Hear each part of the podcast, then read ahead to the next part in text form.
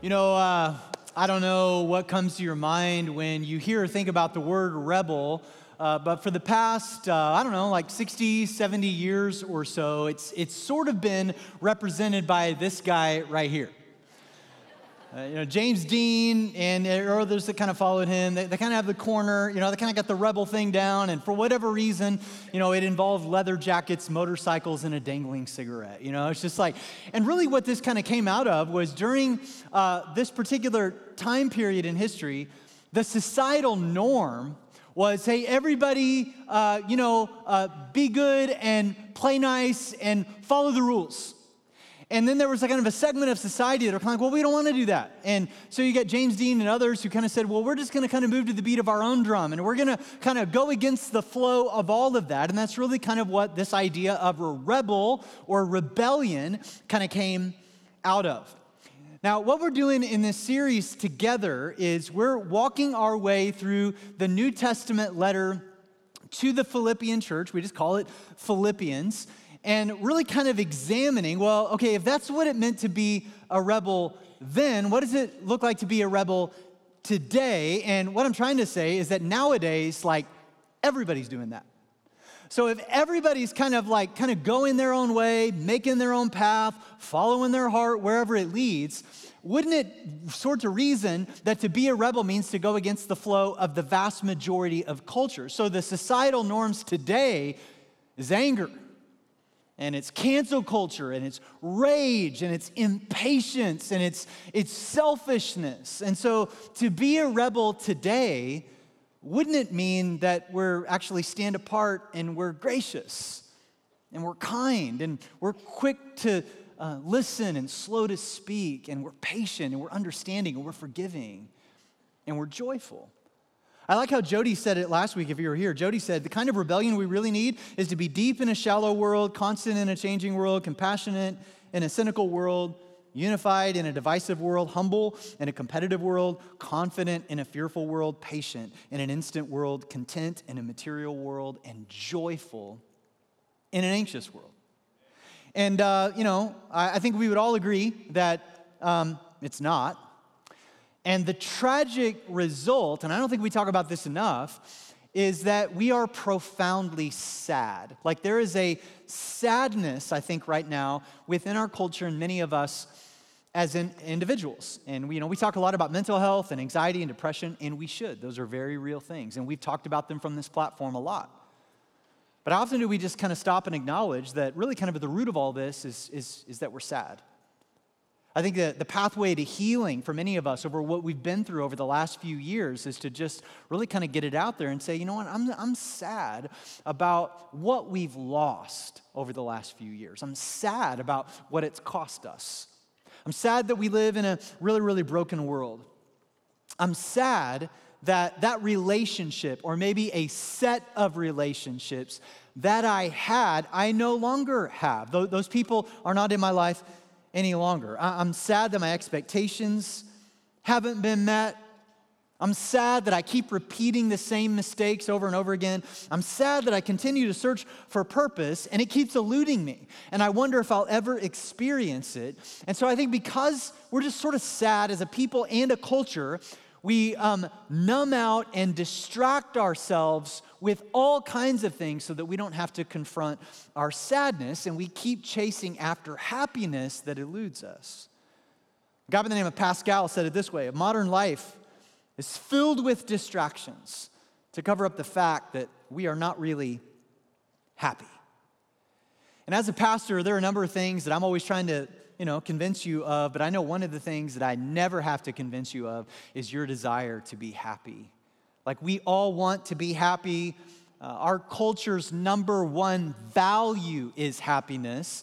It's baked into our DNA as a country. It's right there in the Declaration of Independence. You know, life, liberty, and the pursuit of happiness. And in fact, uh, our culture will get like, you know, sort of hostile if it perceives that you're trying to infringe or block their happiness. And kind of like the definition of what they think is happiness is well, just to follow your heart or pursue all of your desires or to go after what it is that you ultimately want in order to be happy. And yet, why aren't we? Like, why do we keep chasing after this thing and we never seem to find it? And uh, it, it, keeps kind of escaping us. And I, I think even for many of us as Christians, Christ followers, churchgoers, call it what you want, you know, how long you've been in church, especially if you grew up in church. I think there's even like, this kind of like low grade guilt over even our search for happiness. And we even wonder, well, should I even be searching for this? I remember when I was growing up in church, on a number of occasions, I had some very well meaning but misguided Christians say this to me, like very vividly, like in Sunday school or wherever it was. And they would say things like, they would say, now, now, now Sonny, now, I don't really know if they actually really did this, just in my mind. Like, this is how, I, you know, it's like always had the crooked finger. You Sonny, God doesn't care about your happiness, He cares about your holiness. Yeah, you grew up in the same church I did, right? It's like, and so, so what we ended up doing is we sort of like pitted happiness and holiness against one another. And so, how I kind of interpreted it was okay, well, I guess God wants me obedient and miserable. And I want to say this to you today, especially if you got that impression, if that's been your perception. I would even imagine there's maybe a number of you here today that uh, would not call yourself um, a Christ follower. You, you're not quite sure what you believe. You believe there's probably a God, but you're not quite sure uh, who he is or what he is. And you're just kind of like, I don't know. And, and maybe that's been the reason why you've rejected it. Because you're like, oh, I'm going to be happy. And all religious people, they don't seem very happy because it's like between happiness and holiness, you know, happiness sounds like, you know, a lot more fun. So I think I'll do that. And I just want to say today that God is not against your happiness. In fact, um, God is the creator of life. God is your creator. You are creation. Therefore, He knows how to optimize your happiness. Like the only way in which you'll really fully experience it, I would even go as far as to say that happiness will keep escaping you until you get reunited, reconnected, restored, and redeemed to your Creator. So God is not against your happiness, He actually really wants it for you. Uh, the Bible even goes as far as to say this that God wants to give you the desires of your heart. So, but here's the thing. And I think this is what a lot of the well meaning, misguided Christians who said that to me years ago, uh, what they really meant is God wants something more for you than just mere happiness. He wants you to go a layer deeper than that uh, to this thing called joy. Because joy is much more it's deeper and it's more durable than happiness. It's kind of like, you ever like um, held something that was just like really, really well built? You know, like, have you ever um, uh, just had like a really, really nice, you know, pen.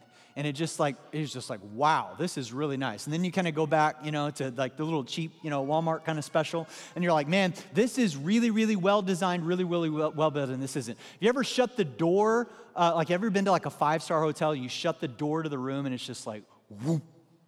You're like, man, that is really well made. That's solid, and the hardware is, you know, the crown molding. And then you go to like a really cheap motel, and it's like, quack, you know, it's like, I don't know if that's really how it sounds, and, but it's just like it's hollow, you know, it's just like, and you're like, this is the difference between happiness and joy. Is that God wants us something really well built that's durable to withstand your circumstances, your storms, and your pain. That's what he wants. So, what is the difference between happiness and holiness? If you're taking notes, by the way, I hope you uh, brought your guidebook back with you. We've got uh, some here today. If you didn't get one, these are designed for you to bring back with you every week to take notes to use daily throughout this study and just your own kind of personal study time and to use in your groups. And so, if you got your guidebook, kind of pull it out. Some of you are avid note takers, and that's great. You're my people right? Others of you, like, I don't take notes. You know, that's fine. Just maybe jot down like one thing. You know, maybe it's a reference or something that you can kind of use to kind of jog your memory later. But let me give you something you can write down, all right? Here's the difference between happiness and joy, right? Happiness is external, it's outside of you, right? So, so uh, I'm happy when things go my way. The unexpected discount, the upgrade, or when I get all green lights on the way to work and I'm late but here's the thing is that I have nothing to do with any of that, so I'm kind of at the mercy of those things. So when things are good, I'm good. But when things are not good, I'm not good. And people's level of happiness is kind of like a boat on a tide. Uh, tide goes up, boat goes up. Tide goes down, boat goes down. Uh, same thing. Life is good, man, I feel good. You know, life is bad, I, I feel bad. But that is not only bad for you, that's likely bad for the people that live with you. So the problem, all those things are outside of your control. And you and I, we cannot control outcomes. We can influence them, but we cannot control them. So my happiness is sort of at the mercy of random chance. That's no way to live. So joy is not external, joy is internal. It is not based on circumstances, but it is based on a condition of the heart. So, what that means is that you can experience joy even on the worst days, even in some of the toughest circumstances. Have you ever known or met two different people going through very similar circumstances, completely different responses? So, somebody's, you know, walking through cancer, somebody's walking through miscarriage Something, somebody's walking through unemployment or divorce. And uh, one person maybe responds with, with anger and, and bitterness, and, and, and they're just divided. And then another person walks through a very, very similar set of circumstances, and yet they're, they're joyful, and they're, they're kind, and they're introspective. Well, that, that is a, so same set of external circumstances, different um, internal condition. I like how Paul puts it in 2 Corinthians 4. He goes, Hey man, don't lose heart, though outwardly we are wasting away. Right? Yeah, every time I look in the mirror, I'm like, Yeah, you're right, Paul. Yet inwardly we are being renewed day by day. For our light and momentary troubles are achieving for us an eternal glory that, here's the word, outweighs, outweighs them all. So it's this idea that joy outweighs happiness. Let me just give you a couple of other ones that are very similar, right? Happiness is based on circumstance. The um, root word uh, for happy in Latin is luck. It's just a roll of the dice. It's just kind of, you know, totally at the mercy of, of whatever happens to you. Joy is based on a condition. Happiness is by chance. It's not really up to you, it's totally random. Joy is a choice. It's a decision that you make more than a feeling that you have. And so it's a conscious decision to not let the things you can't control to control you. So that's the difference between happiness and joy. God wants our happiness, but He wants us another layer deeper than that. If you're going to really navigate the challenges of life, He wants you to operate out of a place of joy. Now, if I were to ask you today this question, um, you know, as we look out at 2023, as we see uh, what's in the news headlines and the condition of the world, the brokenness that's in the world right now, you know, uh, from everything, you know, the struggling economy, uh, the political division, you know, we got balloons from China up in the air, you know, and it's just like, um, you know, uh, with all that in front of us, what does the world need right now more than anything else? And I think that's the kind of the answer that everybody's pursuing. And you might get a lot of different answers for that. You know, some people might say, well, you know what the world needs now more than anything else is love. But you know, what does that mean exactly? And what the world needs now, maybe you've got some like, you know, sort of like legalistic Christians. What the world needs now is truth. You know, we just need truth. You know, what the world needs now is better morals, you know, better ethics. And I don't know that, that, that, those are wrong answers. In fact, I think there's a lot of right and good in them. here's what the book of Philippians would kind of say to us What the world needs now, maybe more than ever, is for Christians to be joyful. All right? So, a, well, I was awfully quiet in here. Like, I don't know, Sonny. Right? I I don't know. Right, so, so, what the world needs now more than ever is for Christians to be joyful, all right? So, so uh, a dark and despairing world needs a joyful church. Oh, what am I talking about? Why? Why? Well, because when I say Christians, all right, I'm talking. I'm not talking about religion. I'm not talking about somebody who, you know, just kind of has a vague belief in God or votes a certain way or has a set of morals. I'm talking about somebody who recognizes their brokenness and their sin and they've repented of that. They've given their life to Jesus, not just as Savior, as Lord. And now they're beginning to live out of that new identity in Christ. Why? Because Jesus came and met us at our worst. And he rescued and ransomed and restored and redeemed us when you and I were hopelessly broken. And he gave us a hope and a future and now, there you are. You finally showed up today, all right? Now, he's mediating on our behalf. I love that description of Jesus. Well, what is that? Well, it simply means Jesus is sort of the go between between you and God. And God's, God, in his justness, in his rightness, is like, hey, that is a violation. They have broken the law. They're outside of me. They, they, they've, they've sinned. And Jesus says, um, yeah, but I got it. That's a mediator. He's like, hey, I got it. Like, like I've already paid for that. Like I've already covered that. He is mediating on our behalf. So when God looks at our sin, what he sees is Jesus' righteousness because we are hidden in him. And if that is not a reason to be joyful, both in our demeanor, actions, thoughts, and speech, I don't know what is.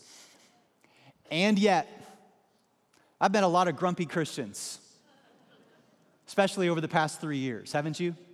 Like just a lot of divisive, fearful, grumpy Christians. And there isn't, there is perhaps no other greater barrier to the gospel message of God's grace than a grumpy Christian. They just throw a wet blanket over whatever flame of faith you're trying to get ignited. I remember whenever I was uh, uh, in college at 18 years old. I grew up in church, but I sort of like grew up pretty much like just religious. And I was either on my way of becoming either a very well informed atheist because of all the Sunday school I'd been in, or a Pharisee. And both of those are egregious in God's eyes. And so I, uh, I ended up like, I read the book of Romans and gave my life to Jesus Christ at 18. And man, I was like on fire. Like pretty much, it wasn't long after I re- gave my life to Christ that I felt called to preach. Now you need to understand, like I was just a shy kid. I never wanted to speak in front of people. And so, um, I was just on fire. And I went to Bible college and I was like so excited to share my faith. And I was looking for ways to do that. Now, this was the mid 90s, kids. And in the mid 90s, there was this thing uh, called witnessware, all right?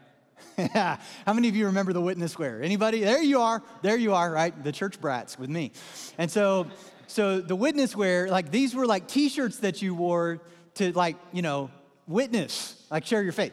And so my favorite one was one that said the Lord's gym to kind of mimic the Gold's gym and then underneath it said bench press this. And it was jesus bench pressing. He's doing a push-up with a cross on his back. You know and i was like oh that's awesome all right? That was so vintage it needs to come back maybe all right? So so i had like i don't know like five or six of these. They said different things. And i was a cashier at sam's club uh, working my way through college. And so i would wear these witness wear shirts uh, to work. And i had one uh, one day that i wore and it simply said this um, life is hard.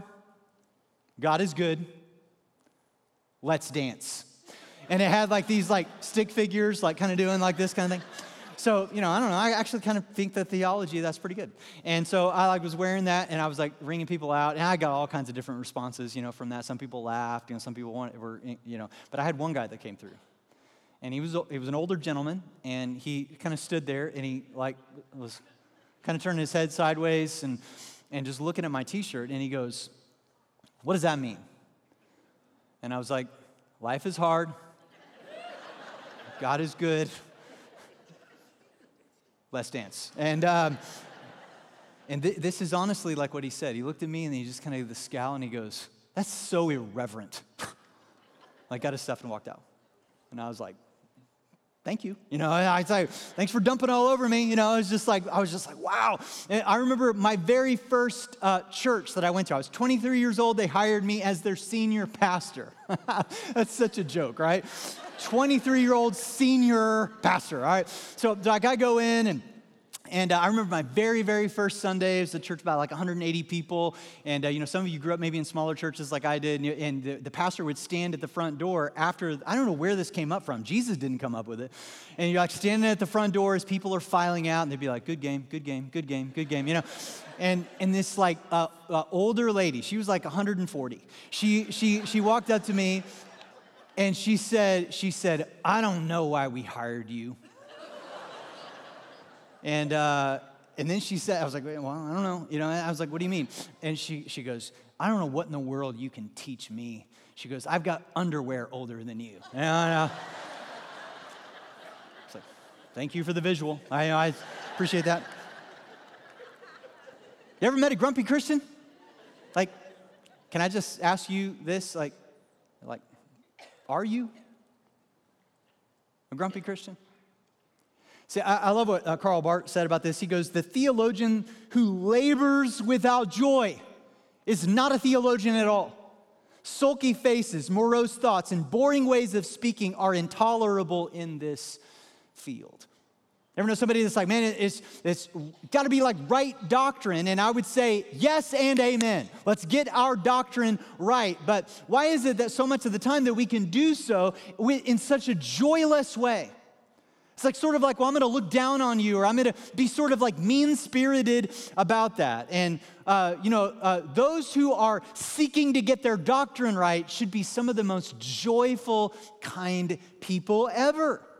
A guy by the name of Frederick Nietzsche, when he was asked why he rejected Christianity, of all the things he could say, he said this I never saw the members of my father's church enjoying themselves. And this world right now, this divided, hurting, broken, confused world that is chasing after happiness, this world needs the truth that comes through Jesus. Please don't hear me say anything different than that. But this world is not pursuing truth. This world is pursuing their own truth, which is their happiness. So, a church that is filled with something deeper than happiness, joy, is as important as a church filled with truth because that's what opens up the door for the world to be open to the truth. Man, who wants to come to a church that is boring? That's why so many of you left years ago. Why do you want to come to a church that is lifeless and critical and mean spirited and sad? You can get that every other day of the week. Like, we come here to be filled up and to be reminded of the joy that we have in Christ. And Philippians is the perfect book for us to study in a sad world because it is Paul's most joyful letter which is really ironic given where he wrote it. Paul did not write this from a beach in Tahiti sipping on a little umbrella drink. Paul wrote this imprisoned in Rome. He was there against his will. He had been arrested illegally. He was waiting uh, for a trial in which they wanted to kill him. And he writes the happiest letter in the Bible. Paul's just built different, man. Like he just saw a different set of circumstances. He was operating out of a place of joy. And so he, you can read about his dramatic conversion in Acts chapter 9. And then a few chapters later in Acts chapter 16, roughly two millennia ago, Paul walks into a city a lot like our city. Philippi had a lot of similarities to Indianapolis. Wasn't the largest city in the region, but it was certainly pretty influential. Philippi was located along a major highway known as the Via, Via, Egnatia, a great trading route that connected Europe and Asia east and west. It was kind of a gateway city. It was a melting pot of cultures and perspectives. And uh, it was very transient. They had a struggling NFL football team, lots of similarities to our city. There was also a lot of racial strife, there was economic oppression, there was spiritual confusion. When Paul walked into Philippi, there were zero Christians. There was no Christians throughout Europe for that matter. And so Paul comes in as the OG church planter and he plants a church. He's like, okay, there are no Christians here. We're going to plant a church. And you can read all about the starting of the church in Philippi in Acts chapter 16. Now, I want to point this out just for the case of our study, in that during this particular time period, there were three things that every Jewish man prayed every morning. Now, I'm not saying this is right, I'm saying this is what they did. I'm not prescribing this, I'm uh, or I'm, I'm describing this. This is what the Jewish men, men would pray. They would say, God, thank you that I'm not a woman. Thank you that I'm not a slave. Thank you that I'm not a Gentile. They prayed that every day. All right, so uh, Paul plants this church. Do you know who the first three converts were in the church in Philippi? A woman named Lydia, a little slave girl, and a Philippian jailer. Right? Don't tell me God doesn't have a sense of humor, right? so this church is rebellious. This church is running against the grain of society, and that got baked into their DNA. And Paul plants a church, he moves on to plant others, they stay in touch with him, and this church would have Paul's back through thick and thin. And they hear what has happened to him in Rome, and so they send him gifts. They, are like, hey, we're here to support you. And so Paul writes a letter back to them to thank them for the gifts, as well as to encourage them to pursue joy in a very hostile, very divided, very fearful culture. And this letter to the Philippians has been encouraging Christ followers ever since, and hopefully it's going to encourage us today. And that's Paul's dominant theme joy. In, no less, in, in four chapters, no less than 16 times, does Paul talk about joy, rejoicing, happiness, and gladness. And this is not naive optimism. You know, this is not, you know, you know, wish your way to a better life. What Paul is doing here is he is helping us to cultivate joy. And that's how I want us to think about it. This isn't one of those things where I'm just going to wake up every day and just go, you know what, I'm just going to, I'm just going to be joyful today. No, it's like you want to be joyful, you got to start cultivating it. But our culture chases happiness. And I would say that happiness is the drive through window of fulfillment. It's the I'm hungry, I don't have time to, you know, eat real food, so I'm just gonna go through the drive through, get something quick that tastes good, but probably not really good for me, not, not much nutrition, and I'm gonna be hungry an hour later. That's happiness. Joy is a garden. Joy is like farm to table. Like joy is, it's gonna take a little longer, but it's worth pursuing, and we need to today begin cultivating joy if we wanna have it tomorrow. Joy, here, you can write this down. Joy has to be cultivated over time. And Paul's going to show us in this passage today how to do that by describing his own circumstances. And I just want you to know that Paul is in pain as he pens these words. Paul had relationships fall apart. Paul had had people that said, We've got your back, we'll never leave, and they, they stabbed him in the back. Paul was being criticized and he was being slandered, and he could have gotten bitter. He could have written from a place of real venom if he wanted to. He could have lashed out, but he doesn't. And uh, there's a lot that we can learn here. And so there's three things I want to share with you about how to cultivate joy in your life directly from the passage. The first thing is this look at every problem from God's POV. POV stands for point of view. So look at every problem in your life through God's point of view. And you got to stop and you got to ask yourself, what lens am I looking at this problem? Everybody has problems. Everybody has pain. Everybody has un- un- unfortunate circumstances. That is, that is a part of life. What perspective am I going to choose to look at it through? Look at with me at verse 12. Paul writes this. He goes, And I want you to know, my dear brothers and sisters, that, now underline these next few words, highlight them, pull them out. Everything that has happened to me here has helped to spread the good news.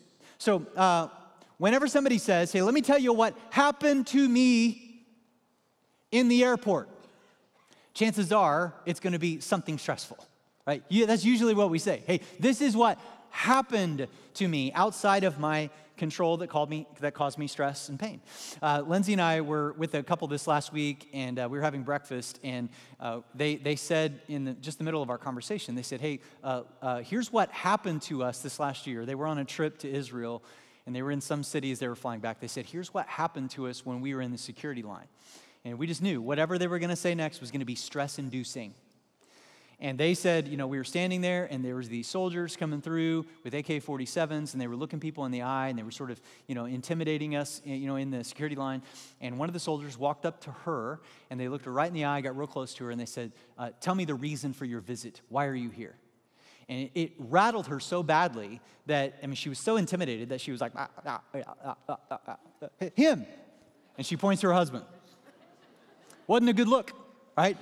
And so it sort of looked like maybe she was there against her will with this guy. So they they kind of escorted them into this back room and he's looking at her like gosh you know like what and so they go in they they rifle through all their luggage they're interrogating them. Like that is something that happened to them. And paul says hey let me tell you what has happened to me here. He's been imprisoned. He's waiting trial. He might be executed.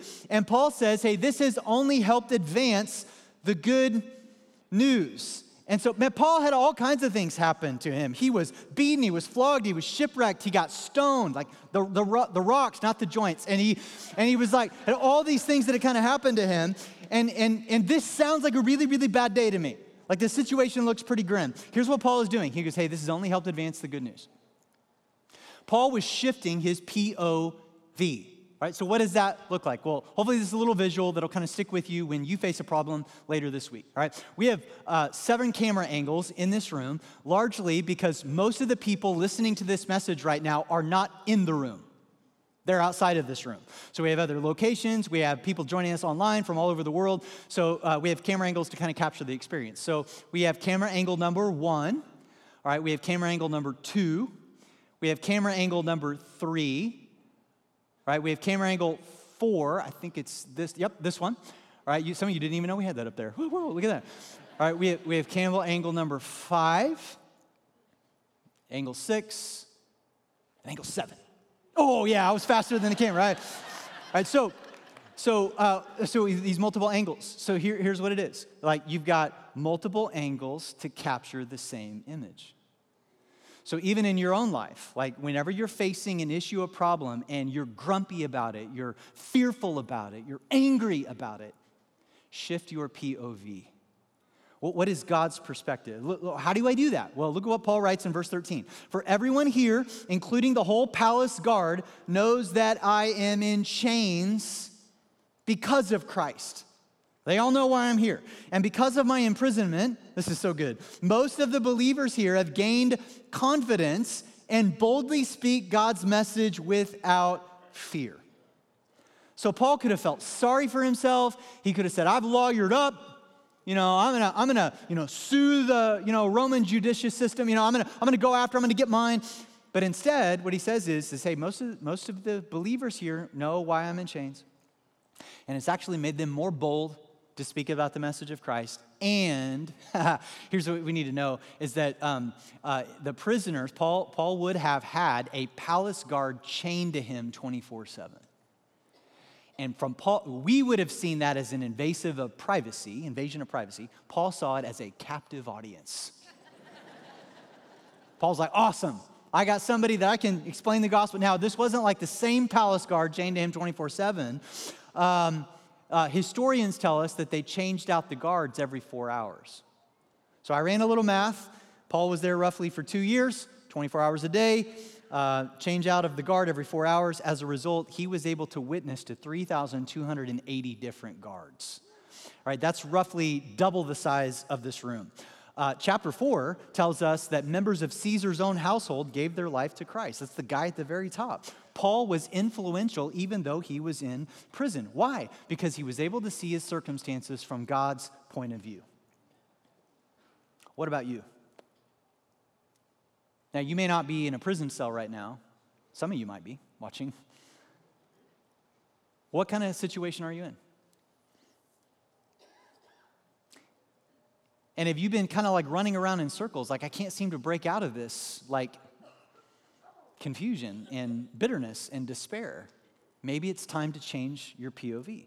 Your circumstances depend upon it. So here, here's what usually happens when we experience loss or pain, the very natural human reaction is anger anger over our circumstances. Then it can turn to grief. What happens next is really pivotal because um, as you process your grief, you will either produce seeds of faith or seeds of bitterness. Those are the two options. Deeper faith comes by navigating painful circumstances. And you're like, well, Aaron, that's great. How do I change my point of view? It's from, it's, it's very simply from moving from one question to another. See, most of us, when we go through a set of circumstances that are painful, we ask the why question. You know, why did this happen? Why me? God, why didn't you intervene? And there's nothing wrong with any of those questions. We are human beings. It's where we'll start. Ask the question. Just don't get stuck there. Don't get stuck on the why. You've got to begin to move to the what. So Jesus would say, Hey, in this world you're going to have trouble, but take heart, be encouraged. I have overcome the world. So he said that for a reason. So I either believe him or I don't. And so I got to move from why to what. Now, here's a set of questions that you might write down in your guidebook just to kind of take with you whenever you're facing kind of an impossible situation. And you simply just begin to pray this God, what do you want me to see? What do you want me to see, God? God, what do you want me to do? God, what are you trying to teach me? What, what, what is your plans? What, what, are your, what is your purpose for me in all this? How about this? God, what is your point of view? Because I really want to see it. And this is why, by the way, we keep urging you to do daily Bible reading. Sign up for that. It comes into your email inbox, not because God wants good little Christian boys and girls to read their Bible every day. It's because the Bible is God's POV. It is his point of view that you start your day with and you go with, because here's the thing for the rest of your day, uh, the point of view that you're going to get is the culture's point of view 24 7. And if you're never going to God's point of view, it will never become fluent, it will never become the automatic reaction of your life. This is what makes joy possible. If you wait for your circumstances to be perfect, you will never experience it. If you wait for people to play nice, that will never happen. And that's what Paul gets to next. The next, number two, so, so the first thing is look at it from God's POV. Number, number two, refocus your focus. Refocus your focus. How many of you, when you look at a picture of yourself, you focus on your best features? Anybody? It's like, no, not me. Like, I think most of us, when we see a picture of ourselves, we dial in on the thing we like the least. It's like, man, my ears are so big. You know, I've got, that. where did that wrinkle come from? You know, it's like, I need to lose some weight. You know, we're just like focused on our, our least favorable quality. But then have you ever done this? You ever been looking at the picture of yourself with someone else and you point out your big ears and they're like, I don't see it. Like, you look fine.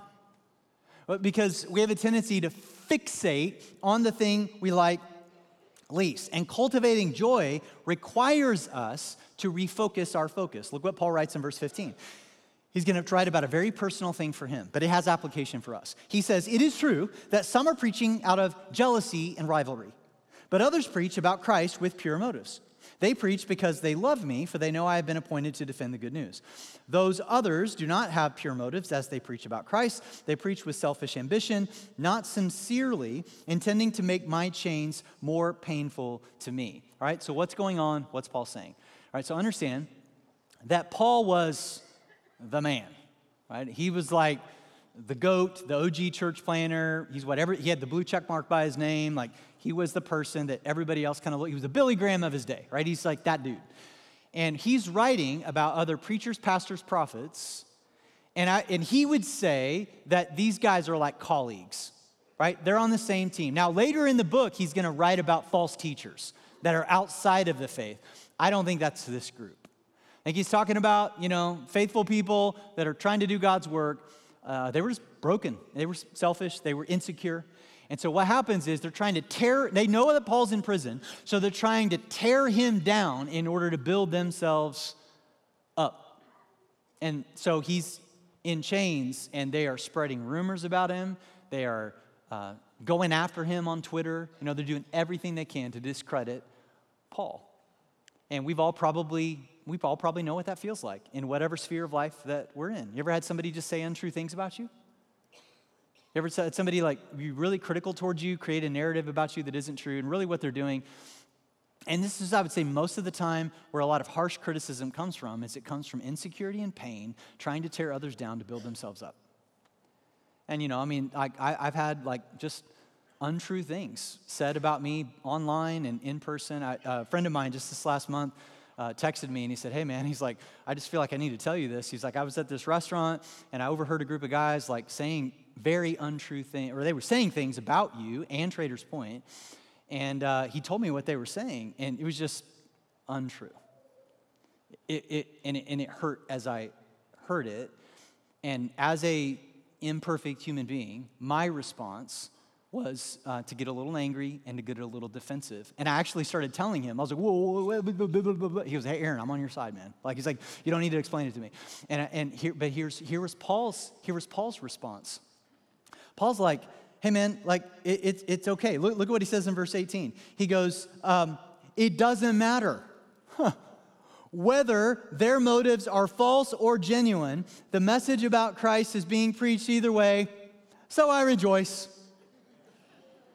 It's kind of like, wow, man. Like, he's like, hey, as long as they're getting the gospel message right, you know, as long as they're lifting up the name of Jesus, even though they're trashing me, making me look bad in the process, I'm fine with that. You know, I can rejoice in the fact that the gospel is still being advanced, even though their motives are bad, which is why, by the way, we should be kind and gracious towards other churches, even if you don't agree with their philosophy of ministry. As long as the Bible's being preached and Jesus' name is being lifted up, I'm for them, man. All right, so, so Paul's like, hey, He's like, I don't want to be bitter about this. And if anybody had a reason to, it was him. And so when somebody speaks badly about you, gossips about you, hurts you in some way, you've got two options uh, for the way you're going to look at it. You can either become fixated on their motives or you can become focused on God's outcomes. And Paul says, Man, this is the outcome that I want. More people are coming to know Jesus. Great. It's not the way that I would have chosen, but I still rejoice. He was refocusing his focus. So here's what I want to ask you to do. Uh, maybe this will kind of help you, kind of take uh, this away with you. Uh, whatever room you're in right now, I want you to take the next 10 seconds and I want you to identify anything that is the color red. All right? So 10 seconds, the color red, go. 10, 9, 8, 7, 6, 5, 4, three, two, one. All right. Now, how many of you just had an anxiety attack? Right? You're always like, oh, I gotta find something red. You know, I'm gonna be tested on this. All right. Relax. All right. So, so here's what I want to ask you to do. How many of you saw something green? Yeah. All right. So there's something green in this room. I see several green things. All right. You didn't see it because you weren't looking for it. And the same thing is true in joy with our circumstances. You're like, I, I just, I'm not joyful. Well, are you looking for it? And by nature, we have a tendency to look for other things. And I love what Paul, or uh, I love what it says in 1 Thessalonians 5.18. It says this, be thankful whenever everything goes your way. No, it says what? It says be thankful in all circumstances, all of them. For this is God's will, that's just a fancy way of saying this is God's desire for you who belong to Christ Jesus. So we don't get to choose what we go through, we do get to cho- choose what we focus on. So we refocus our focus. Here, here's the last thing, all right? Source your joy in something that can supply. Source your joy in something that can supply. One of my least favorite things driving down the road is when I drive past a church that has a church sign. You know what I'm talking about? These little, like, you know, kind of cheesy little sayings that are on these. This is why we don't have one, all right? And, and uh, you know, I'm not trying to judge them or anything like that. I actually did pastor a church that had one, and the guy would come up to me every Sunday after church and he would go, you got any idea for what we should put on the church marquee? You know, and uh, and I was like, I don't know, dude. I, and so um, that wasn't in my notes, by the way. So. Um, so uh, uh, the, I drove by this. Have you ever seen this church sign? You drive by and it says this uh, uh No Jesus, K N O W. No joy, K N O W. No Jesus, N O Jesus. No joy, N O joy. No Jesus, no joy. No Jesus, no joy. All right. Now, I understand what they're trying to say, and it's not that there isn't a grain of truth in there. It's just that it's not fully true.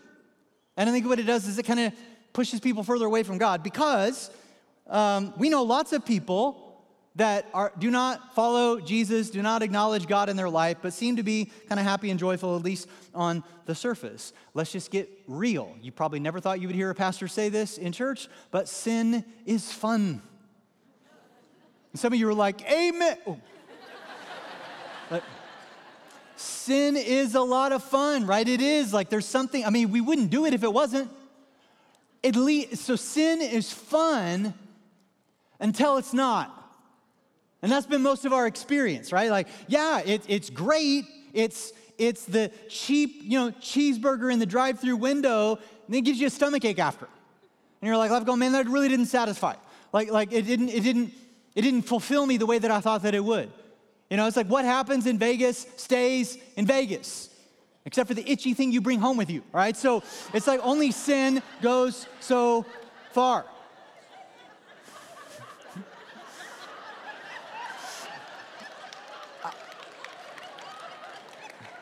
that only made its way into my notes because I like to see my assistant squirm when she gets the emails, right? So So lots of things gives us lots of things give us momentary happiness. Man, the approval of people feels so good until you fall out of favor. Stuff and experiences, man, it feels great until they wear out or the week comes to an end. Disney, the happiest place on earth until I get back, you know, home and realize I have to mortgage my house to pay for it. Maybe you remember this quote from actor Jim Carrey who said this I think everybody should get rich and famous and do everything they ever dreamed so they can see it's not the answer. So, what your joy is sourced by depends on how long it lasts. And Paul finishes the passage with this statement in verses 18 and 19. He says, I will continue to rejoice. For I know that as you pray for me and the Spirit of Jesus helps me, this will lead to my deliverance. Perhaps the best summary of the entire book of Philippians could be found in verse 21. We'll likely cover it next week, where Paul just says, To live, for me, to live is Christ. If you were Paul's adversary, he would have been maddening to deal with. It's like they get in front of Paul and they're like, Paul, we're going to throw you in jail. Great. I'll, I'll, I'll, uh, I'll convert the guards, right? Well, Paul, we're going to torture you. Well, you know, I do not consider the sufferings of this present world worth being compared to the future glory. Well, we're going to kill you. Well, to die is gain, right? Well, we're going to let you live. To live is Christ. You know, it's like, it's like, ah, you know. And so Paul's like, man, I've got, I've got something so profound and deep and durable in Christ that it cannot be taken away. It doesn't run out, go dry, or get used up. And the way that we continue to fill that joy tank is by magnifying God over our problems. So you got a person with lots of big, big problems, chances are they have a very small view of God.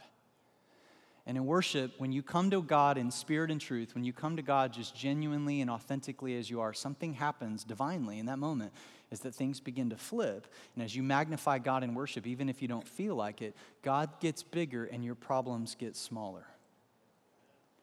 I want you to understand some of the most joyful people in the Bible had horrible things happen to them, and yet they continued to worship God. Job, he had everything taken from him. It's like the, the Lord gives and the Lord takes away. Blessed be the name of the Lord. Mary, the mother of Jesus, had her whole life turned upside down. She's a teenager, she's not married, she gets pregnant, nobody believes her story. She gives birth to Jesus in a barn, and it says that she treasured all these things in her heart. What were they doing in those moments? They were saying, God, I'm choosing to magnify you so that you get bigger and my problems get smaller. Worship is not when we come in here and you see a bunch of happy, clappy people whose lives are just perfect, praising Jesus, right? That's, that's not what happens. It's a, it's a group of broken, sinful, hurting, confused people going, No, I acknowledge that I can't figure this out on my own. So, God, I'm going to magnify you. And my circumstances may not be praiseworthy, but my God always is.